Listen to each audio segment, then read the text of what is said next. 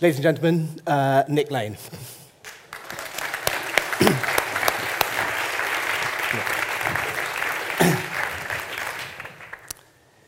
so I think we ought to, um, as someone who patches life up, mine and others, daily, I need to really, it's almost astonishing, but I have to ask you what life is. well, there is no answer to that. Um, I mean, a lot of people think, spend a lot of time thinking seriously, trying to define life. So I'm working a lot of the time on the origin of life, and the first question is, so what is life? and, um, you know, there are scores of definitions out there, and all of them are bad.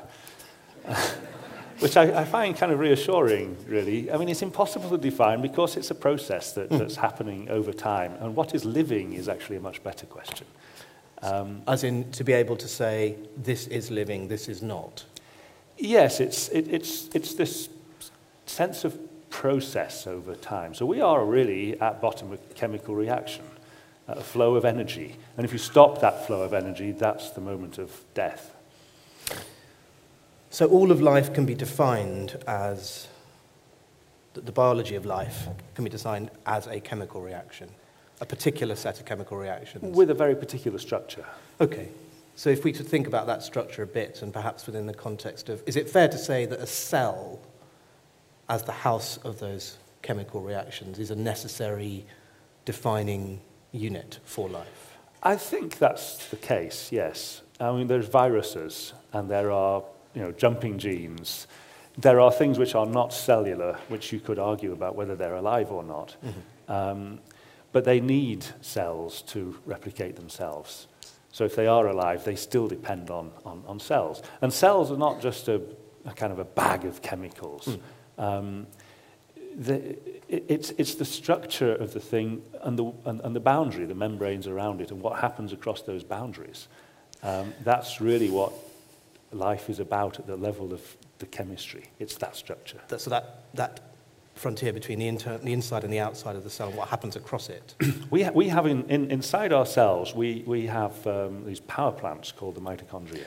Before we get to yes. the mitochondria, before we, before we do, and we will yes. get to yes. the mitochondria. I just wanted to give a sense of the, the, the scale of the charge on Just about cells, though. Let's think about the cells a bit here. So, so if, if I were to think about um, complex life, bacteria. Yep. These yep. are all cells are the constituents. So just tell us what a cell is. Well, at its simplest level, um, a, bacterium is a cell. Uh, they can be just a, you know, a, sphere. Hmm. Uh, sometimes they're, they're, they're, they're kind of short tubes. Hmm. Um, and they, inside, the inside is very different to the outside. Inside there's the DNA, which is the genetic code.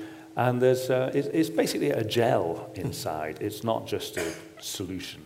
Um, but the, the, the, power is all going on across that membrane. Now, we have these same things inside our cells. own cells. Yeah. Our cells are maybe 100,000 times larger than a bacterium in, in their volume. And they're packed full of all kinds of amazing structures.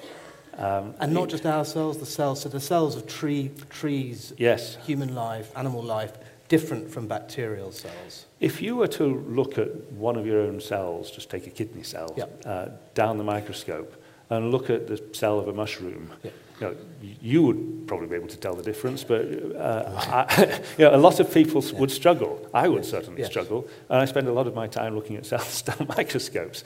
They, they're astonishingly similar. They have the same structure. So you look at a plant cell, and it's got a nucleus where the DNA is. It's got all kinds of internal membranes. It's got the whole same set of structures, and that's pretty weird. Because a tree, you know, it lives in quite a different way.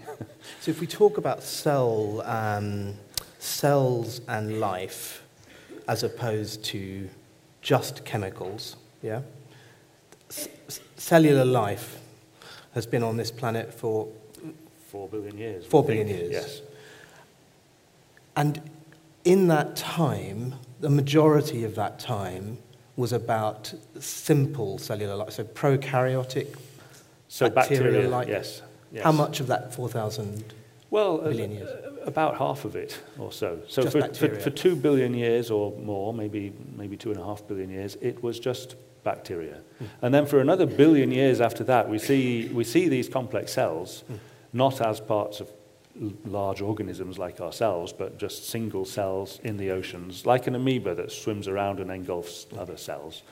Um, that went on like that for another billion years. I mean, these numbers are kind of difficult How do you know to that? comprehend. How do we know these times? Uh, really, from the fossil record. Right. I mean, there are fossils of single cells. Right. Um, so uh, we go back to the what's called the Cambrian explosion, which is when we see the first animals really in the fossil Which was record. when? Which is half a billion years ago, so Okay. 500 million years ago.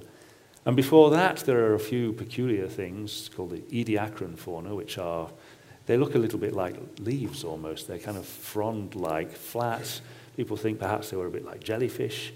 And before that, there's nothing. There's no large animals. But if you really scrutinize the rocks, it turns out there's lots of bacteria, and there are a few large, complex eukaryotic cells, things like amoeba. We do see them there from you know, 1.3 million years ago. So the shift from bacterial or prokaryotic life to eukaryotic complex cells marked, you know, the beginning of, I suppose, history in terms of evolutionary history.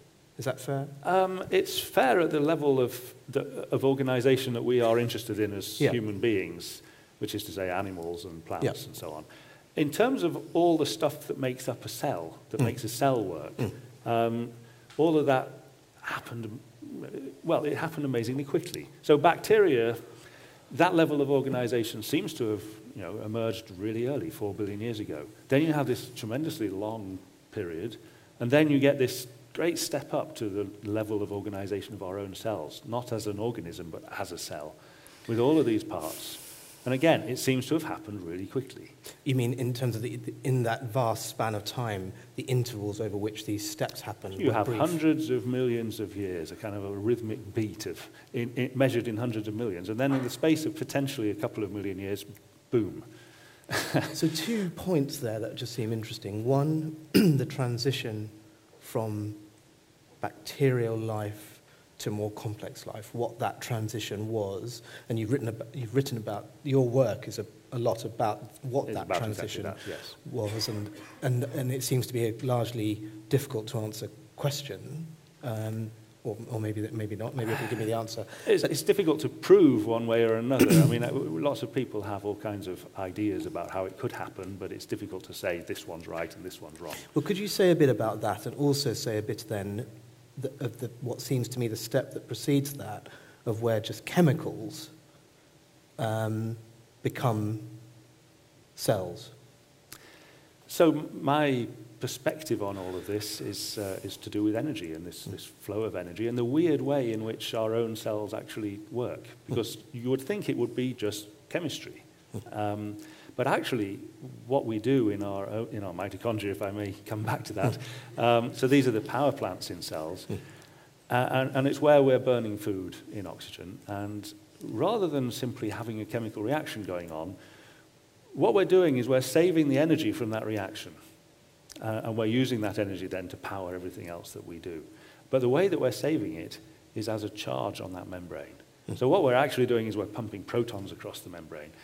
Um, and so you have a difference. You, you, it's like a, a, a, you know, an electric uh, dam or something, um, hydroelectric dam.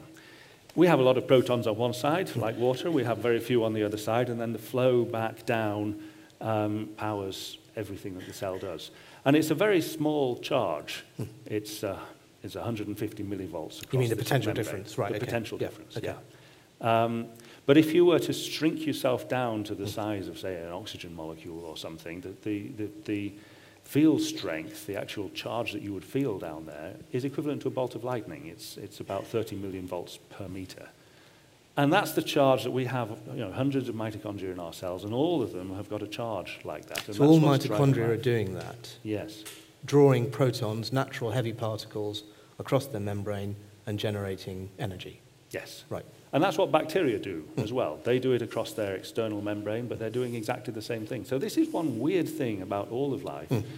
It's not very surprising to say that a bacterium has DNA and it has genes and the code is the same. Um, but it's fairly strange to say that we're all basically electrical in the sense that we all have this similar charge across a membrane. So where did that process, it just, you know, a couple of, after we first spoke a couple of months ago, I came out of my front door. It, it was autumn, and there was a spider's web lit by dew, spider mm. in the mm. middle. And it just, I'd not long spoken to you about, you know, charges and things. And then I looked at this and thought, well, I, this doesn't seem, um, I don't care how many thousands of millions of years it took, but the idea that from cells, from, from chemistry, we get to this just feels extraordinary.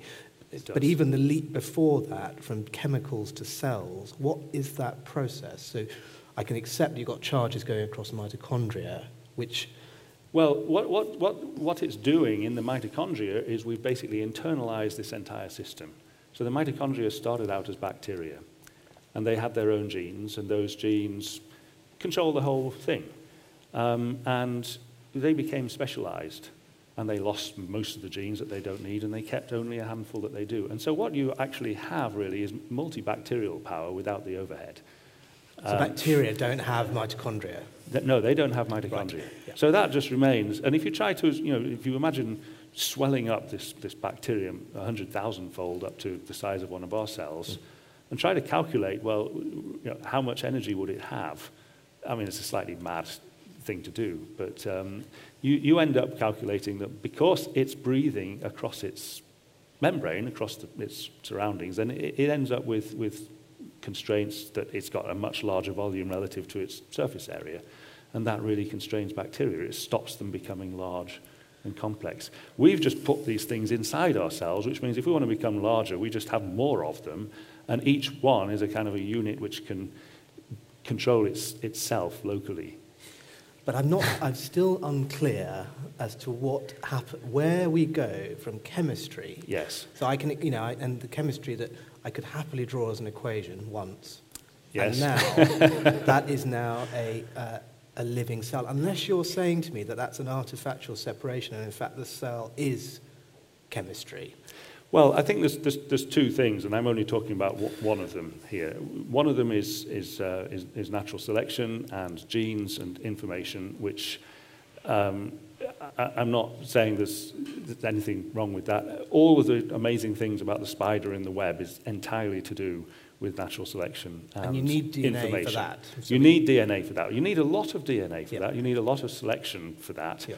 Um, but it seems to be, you know, relatively easy in the sense that once you've once you've got these large complex cells, we have multiple origins of complex organisms. Plants arose separately from fungi, which arose separately from some seaweeds, which arose separately from, uh, from animals. And within the animals, you have all these different groups. Once, once you've got this fundamental complex building block, yep. it's like a, a, really complex brick.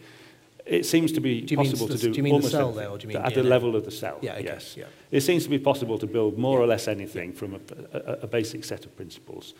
But then the weird thing is that, well, bacteria can't do that. The brick is the wrong kind of brick, and all you can build with it is another bacterium. so, so the question is then, what happened two billion years ago when the brick changed? And, and, and what happened was effectively we, put, we, we brought in all these bacterial bricks, got rid of the overheads, use them as a power source, and that just allowed us to swell up our genomes mm. so that we have as much information as we need for whatever it is that we do. Did we need cells for, did, could, nat, could natural selection, would, would DNA function without cells? Is, uh, is, could you have DNA, or is that a, is that a parallel process? Um, DNA in the, in the cell? I suppose it would be possible for us to engineer. I mean, we, you know, people, people have stored the works of Shakespeare as DNA, um, but then you need someone to kind of get the information out again.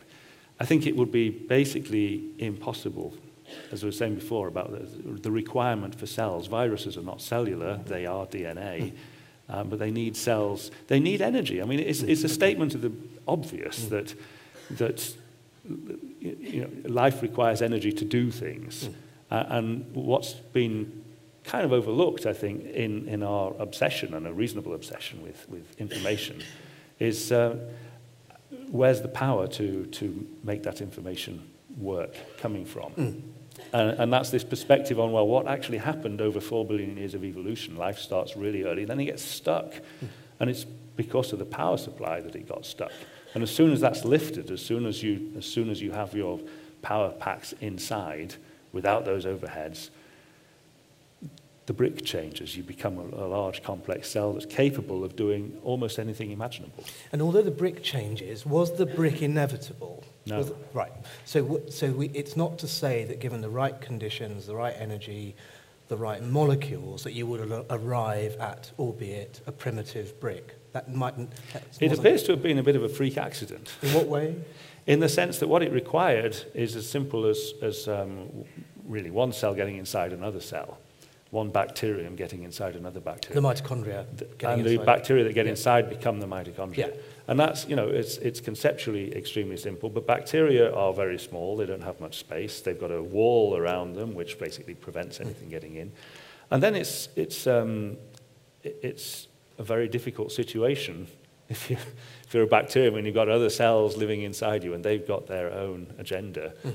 um, it becomes really, it's almost like a, it's, it's like inhabiting the same room uh, for, for millennia with mm. the same people. I mean, it's, uh, it's Sartre's definition of hell, Sounds wasn't awful, it? Yeah.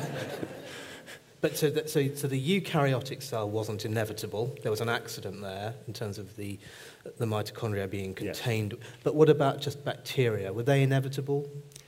I think that, yes, there's, there are driving forces. I mean, again, it's, it's, I, I hate to bang on about energy all the no, time, no, but it's, it, it's, um, it's again this structure that it's happening across the membrane. It's, yeah. not, it's not what's happening inside. Yes. And, and, and that's, uh, there are environments on the early Earth, in fact, still today. Deep sea. Deep sea, hydrothermal vents. Just talk a bit about those because that's fascinating. Well, I mean, there are different types of these vents, but the, the ones that uh, I think are the most exciting, uh, they're, they're called alkaline hydrothermal vents, but what, it's actually a chemical reaction um, between rock and water. There's nothing to do with volcanoes or lava or anything. Um, it's simply rocks derived from the upper mantle, so peridotite and things like that, will react with water. If you put it in a bucket of water, you'll get a bubble next week if you're lucky. But you know, increase the pressure and the temperature, and you'll get a lot of bubbles. And those bubbles are hydrogen. Um, and, the, and you'll find that it, it becomes very, very alkaline. It becomes like a soda lake or something over time. And, and this is all happening underneath the seafloor. Now? Now, yes. Um, and these, these, these reactions of water, water percolates down underneath the seafloor by about seven kilometers or something. Mm-hmm. So these reactions are happening in the rocks underneath, and they're giving off these fluids, mm. alkaline, uh, and, and, bubbling with hydrogen gas. Mm. And when they get back up to the sea floor, they react with the, you know, the, the, the ocean water has a different chemistry, and they, they react and they form these amazing vent structures, which can be 60 meters tall. I mean, mm. it's 20, 20 story building or something. Hmm. Um, and inside, they're like a sponge. Hmm. And those, the, the holes of the sponge, the pores in the sponge, are very similar to the size of cells, and they have an amazingly similar structure to them. Mm. And what you end up with, in effect, is, uh, is, a, is a population of cell like structures with very thin inorganic walls around them, with lots of protons on one side and none on the other side. So you, you've got a situation which is a, a so that's very visible analogous. Now. That you can, you yes, can, yes. So that, so that your description, I, I'll buy that description of life forming. That's the most likely environment. The trouble now, I mean, a lot of people uh, wonder, well, so why is it not happening today then? Why um, is what not happening? Why are we not having life forming at the bottom of the oceans right. all the time? Uh, and, and the problem now is that the world's full of oxygen, which we need to breathe, and animals generally. But actually, it's, um, deadly. it's deadly to, to, to small cells, but it also blocks the kind of organic chemistry that you want to happen. I mean, what you want really is hydrogen to react with, say, carbon dioxide to make organic molecules. But if you've got hydrogen and oxygen together, they effectively explode. By an organic molecule, you mean a molecule that contains carbon inevitably? Yes, right. I think so. Okay. But carbon dioxide isn't an organic molecule? No, an organic molecule, by definition, has a hydrogen bound onto the okay. carbon. You mentioned the porous rock. Yeah. Now, this just comes back to this, this term, last universal common ancestor, LUCA. Yes. What, just, can you talk about that a bit? Because that's really yeah. frightening and interesting. It's, it, it's, this is one of the great things about science, actually. Um, we can try to, you know, we can construct a, a hereditary tree of our own ancestors going back, but we can also do it with life, and we can compare now whole genome sequences, and we can try to build a tree of life. And it's not an easy thing to do because it goes back an awful long way. But what you end up with is two great groups of bacteria on one hand, and then on the other hand, a group that looks exactly the same as bacteria. They're called archaea. Okay. And, um, and the common ancestor of all of life appears to have been the ancestor of those two groups. Right. And those two groups, well, they have a lot in common. They look the same, they're the same size, they, they look like the same bricks, in effect.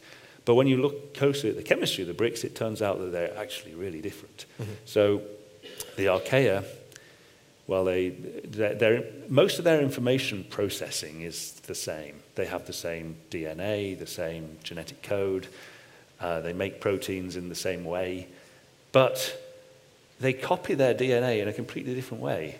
So, replication, how to make a copy of your own genetic information, is completely different in the bacteria and the archaea. And you think, well, so what did the ancestor do? And, and it's not obvious at all what the ancestor did. It certainly had DNA, hmm. and it must have been able to make copies of hmm. it, but it certainly, they, they do it very differently. Hmm. And it's not just that, the membranes, which I've been saying are so important that surround the cell, they're completely different in the bacteria and the archaea. And the cell wall, I mean, an awful lot of the chemistry is really different. So you, you try and reconstruct what kind of a cell was this?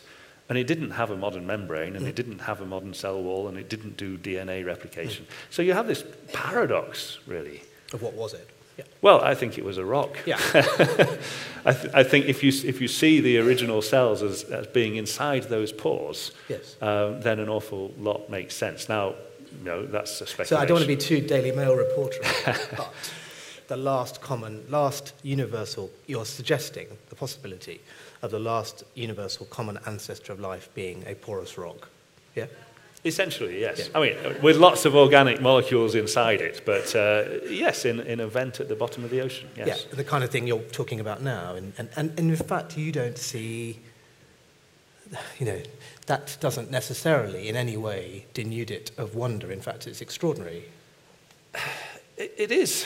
Um, I mean, the extraordinary thing about it uh, apart from it, it's just such a difficult thing to get your head around. The, the idea, I mean, a rock is an inanimate object. How can it possibly be the, the beginning of life? Um, but it's, it's not. I mean, it's bringing it back around to the, the, the theme here. What's the difference between life and death? Um, it's essentially it's uh, living. So being able to process all this information is about energy flux through a particular structure. Okay, and that so structure now is cells, but that structure then, you have the same energy flux yes. through the same structure, it's just that it started out as being inorganic. So if we, if we accept that that's really interesting pr- premise with a lot of in- evidence attached to it, what then, moving, taking this to the other end, what is it, why, and what is it does, for life to die? That's a really hard question. Um, and it's one of those things, you know, working on the origin of life, you think, okay, so when, when have you got something that's living? Yeah. How, how can you kill it?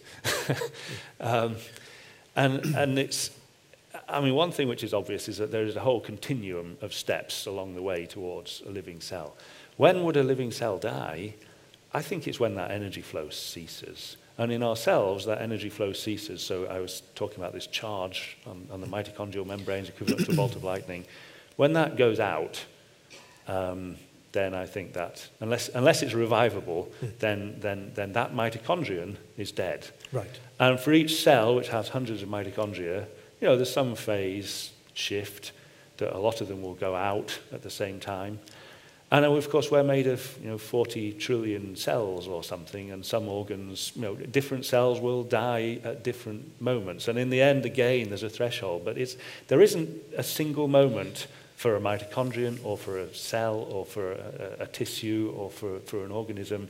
It's when the, the function of the parts are unable to sustain the function of the whole is the moment of death. So for complex life, from that description, yes, death is happening perpetually? Uh, yes, I mean, our own cells are dying all the time, but we're also producing new cells mm-hmm. all the time. So it's really that balance between producing new cells and, uh, and the, the old ones dying. And the, the, the, the really interesting part is, well, why can't we live forever then? Because we can, you know, replace all cells in, in principle, in which case there'll be no need for, for death, you might say. Uh, the cells which are hardest to replace are neurons. Right. Um, differentiated, they're very differentiated cells, specialized. Yes, and all our experience resides in, in the structure of this neuronal network, of all the synapses. Everything that we do and that we learn is, is built into a three dimensional network hmm. structure. Mm. And if you were to take out this neuron, which has 10,000 connections or maybe more than that, with other neurons, you're taking a little bit of your self away. Um, and if you try and replace all of them, I mean, I think it's probably borderline impossible to do that. So what we actually do is keep all those neurons alive for 120 years, if you live that long. Um, so the complexity of the life yes. mandates death? I think so. So simple organisms, multicellular animals, like Hydra, for example, um, effectively are immortal. It doesn't mean they can't die. They, you know, if you drop a bus on it, it's going to die. But it's, it's, um, it's able to reproduce its parts continuously because it's basically a simple structure. But it's no longer the same Hydra, or is it? Well, I don't know. Right. it's got the same shape. I mean, this is the, you know, the old Greek question about is it the same river? It's very much the same question with, with, with living things. But for, for, for, for our own brains, it really is the same structure. Yes. So death, therefore, is inevitable for human beings? I think death is inevitable for evolution to happen at all. Oh, talk about that. Um, well, uh, you know, if, if, if, if natural selection is the survival of the fittest, um, then it also implies the death of the non-fittest, if you like. Mm you, you've got, I mean, to, to, have this whole fabric of life around us has required an awful lot of death, mm. which is not a particularly human way of seeing it, but mm. it's, it's what's responsible for the glories of life on the planet. Um, and all of that, death is, um, is to do with the requirement for, for reproducing. So if something has made copies of itself and, and then dies, and, and, and somehow by putting more effort into making more copies of yourself and dying sooner, that will get selected over and above something which says, I want to live forever. Oh. And I'm going to just keep on living, and then someone drops a bus on your head, uh, and, and that's it. You've not left any copies of yourself. So immortality so, would be selected against in favor of sex yes. and yes. sex. So, I mean, evolution is all about re- reproduction, sex and yeah. more sex. Yes. Yeah. Uh, and that, that the selectional pressures continue to be a reality. That's, it's not as if evolution has plateaued. No, not at all. No, no. no. I mean, it's, it always was and it still is about, uh, about copies. And actually, you know, having children of my own uh, and having watched my grandparents die, um, it, it's one of the few things that seems to make life worthwhile is, is seeing it continue, seeing it go on, seeing you know, children, often very young children, um, you know, unable to comprehend that their grandmas just died, but, but, but by continuing being themselves, being young, learning about things, it, it makes life tolerable, actually, I would say, for, for a lot of us. It's, it's where I look for my own personal meaning. Um, in a moment, I'm just going to open this up to the audience. I just wondered if you might just comment briefly, as an evolutionary biochemist. Yeah.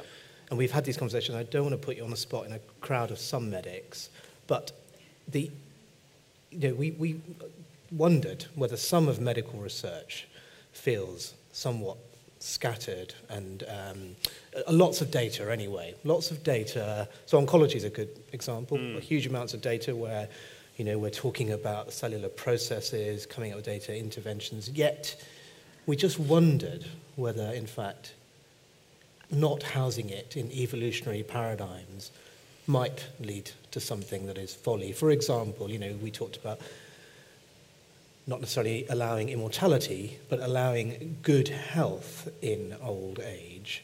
And that felt like a tenable proposition medically? I, I, think that what we are doing as a society is um, spending a, a, fortune on trying to cure or prevent specific diseases, whether it's cancer or Alzheimer's disease. Um, and there's an underlying process underneath all of them. They are mostly age-related diseases. Some people get them early, but for the most part, um, you know, pe people get cancer in their 50s and 60s rather than earlier on. That's the majority. and, um, and so they're age-related diseases, and, and they're all linked to getting older. And getting older is linked to energy flow and, and the questions we've been talking about. And there, there's an increasing interest in it, uh, can we do something about this underlying aging?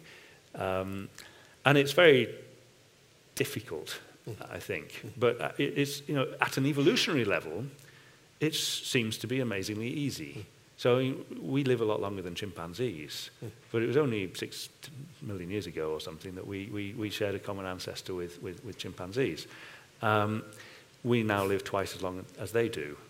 Uh, you know, if you look at a bird, for example, a, a pigeon and a rat, they're about the same body size, they have about the same metabolic rate. If you were just to say, you know, on, on that old relationship of heartbeats, that they should have the same number of heartbeats, they should live about the same time, uh, well, a pigeon lives 10 times longer than a rat. Mm. Um, and it's to do with it being able to fly. And we can, we can, see, these, we can see these evolutionary relationships. Um, but what it looks like is uh, it's surprisingly easy to do some, to, to change lifespan. Um, now, I'm not sure that it will be very easy to change our own lifespan beyond the lifespan of a neuron, but I think we can certainly change health span, if you like, and that should have a knock-on effect on all of these age-related diseases. Now, I'm not saying anything particularly radical here, but I'm not sure how popular it is because there's a, there's a, a, a dislike of treating aging as a disease. It's not a disease. Um, but it is linked to all these conditions. And I, I do think that we should be spending more time thinking about, well, what does evolutionary biology and comparative physiology, why is it that birds live so much longer? Why is it that a queen bee can live for you know, 30 years, whereas the worker bees live for you know, just a few months very often? Their lifespan is amazingly plastic in evolution, and we, we're not bringing enough of that in to medical research, in my opinion. Thank you. Good time for the lights up. okay.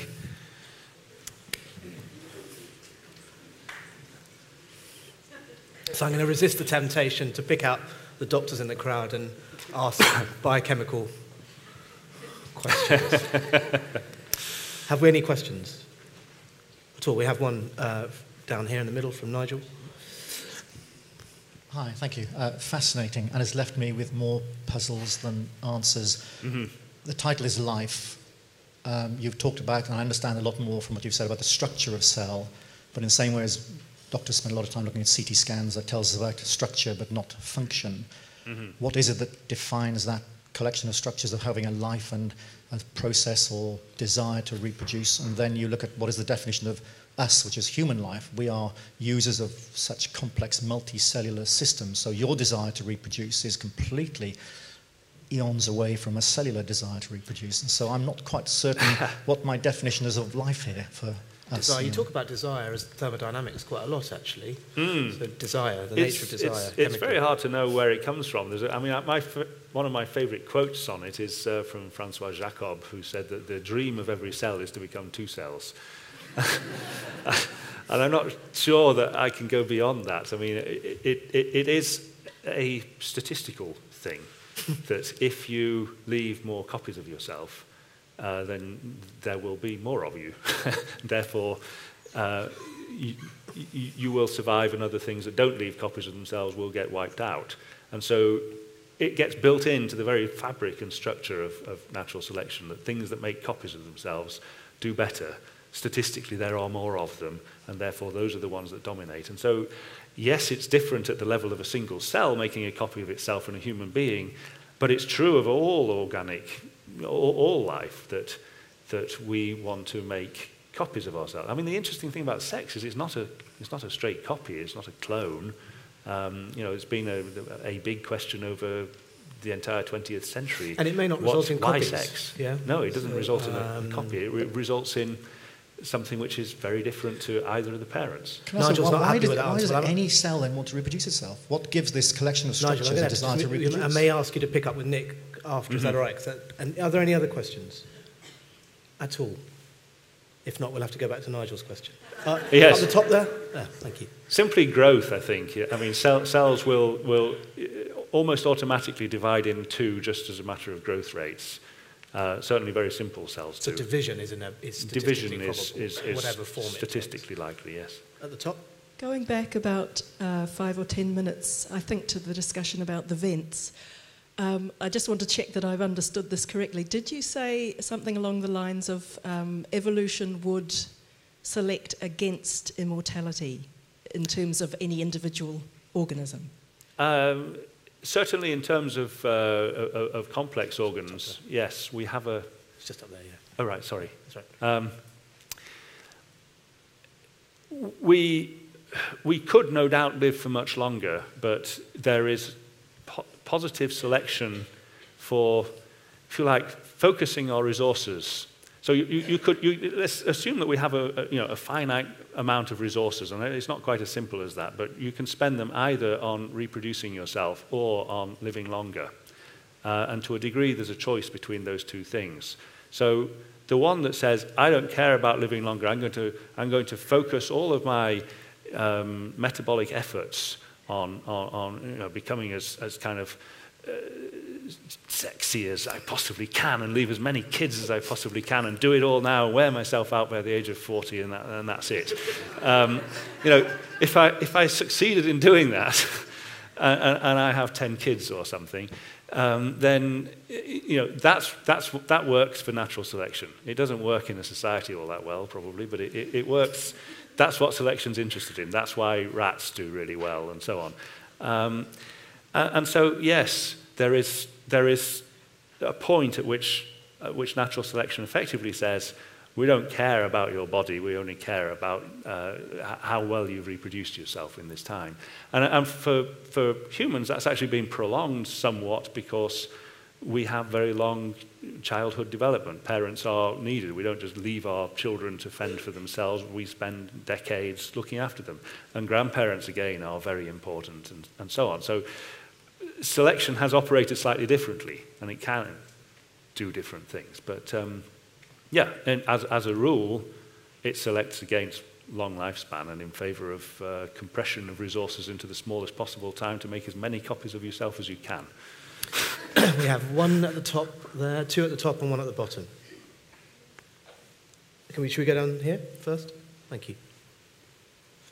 And then up there, thank you. Um, but I'm, I'm sure this is really simplistic, but the idea that the vents created a situation where you had a unit that could, where energy went across, how did that combine with a situation in simple terms of thinking about DNA and, and reproduction so that you then have the two things together?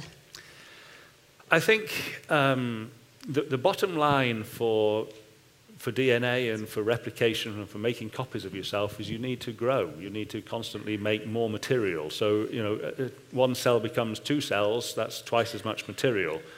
Um, for, for DNA to copy itself, it's twice as much material. So the, the first thing under, underpinning all of that is you need some driving force which is capable of making all that material. And I think that driving force had to come before DNA copying, for example, or any, any replicator, because if, any rep, if, it, if it costs energy and it costs material to make a copy of yourself, then there has to be something making those building blocks. And, and that's still energy. I mean, this, this flow of energy, you know, it, it's, it's in one sense so basic. We all know if we put a plastic bag over our head, we'll be dead in a couple of minutes. It's, it's really that basic.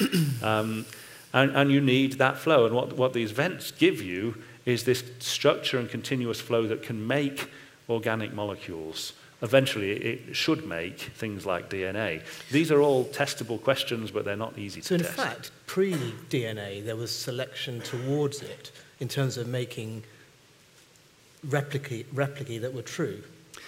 I think there's two processes. Natural selection is about making a more or less strict copy of yourself yeah. and then comparing all these copies and effectively wiping out all the bad ones.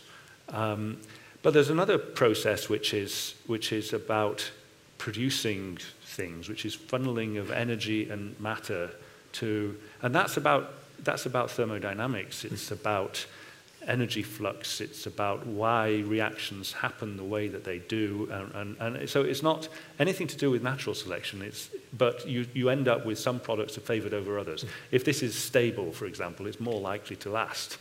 If it's happen if, it, if, it, if it's formed faster than that product is more likely yeah, to accumulate. Stable. Okay. Final question. Thank you from the top.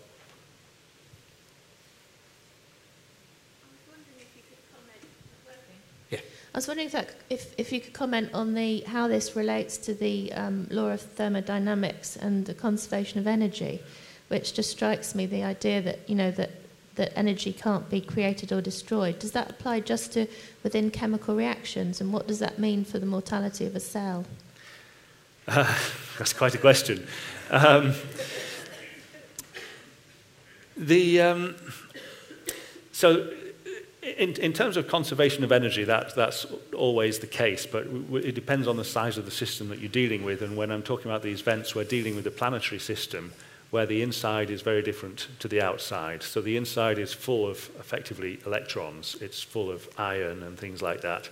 The outside is relatively poor in electrons, and that comes about as a result of gravitation and, and, and gravitational collapse, so the iron ends up in the center. So we have a, a planet which is a little bit like a cell in the sense that it's different on the inside and the outside, and that tension is what's driving things. And so the planet, you could see a geologically active planet as being alive in, in some sense, um, in the sense of energy flow. So that's part of it. Then uh, the second part is what's actually going on. Why do we get structures where there were no structures before, which a lot of people worry that this somehow contravenes the second law of thermodynamics that says everything should tend towards chaos and disorder. Um, and it doesn't actually at all. So we know that you know, soap bubbles form spontaneously because that's a stable structure. That's what they do. We see exactly the same thing with cell-like structures, with membranes. And actually, what it's doing, if you have, you have an oil slick on water, they don't mix. They're immiscible. The oil will float on top because the oil doesn't like the water. It's hydrophobic, and so you have interactions between the oil and between the water. And it's essentially that is the most stable state because as oil molecules interact with themselves, um, you know, it actually releases energy because it's more energetically favorable for them to sit together, and that releases a little bit of energy as heat into the surrounding. And that heat makes the, the water surrounding it bubble around a little bit faster. It's more chaotic and disordered. And so the same thing's going on with cells. You put fatty acids mix it up with water, if you've got the concentration high enough, they will spontaneously form cell-like vesicles. And, and that releases energy because that's a more stable state. And so overall, entropy, disorder, has actually increased through the release of heat. So it's a very common misconception to think that, uh, that life is actually more ordered than you know, crush everything up in a test tube, shake it all up, what's the entropy change? It's actually not very much if you consider the system as a whole. There's almost no entropy change. Does that answer any of the questions? uh, we, we do have to stop there. I, genuinely, uh, extraordinarily, um, astonishingly bright and really lovely man. Um, really lovely man. So thank you, thank you to Nick Lane. Thank you so much. So we head off that way.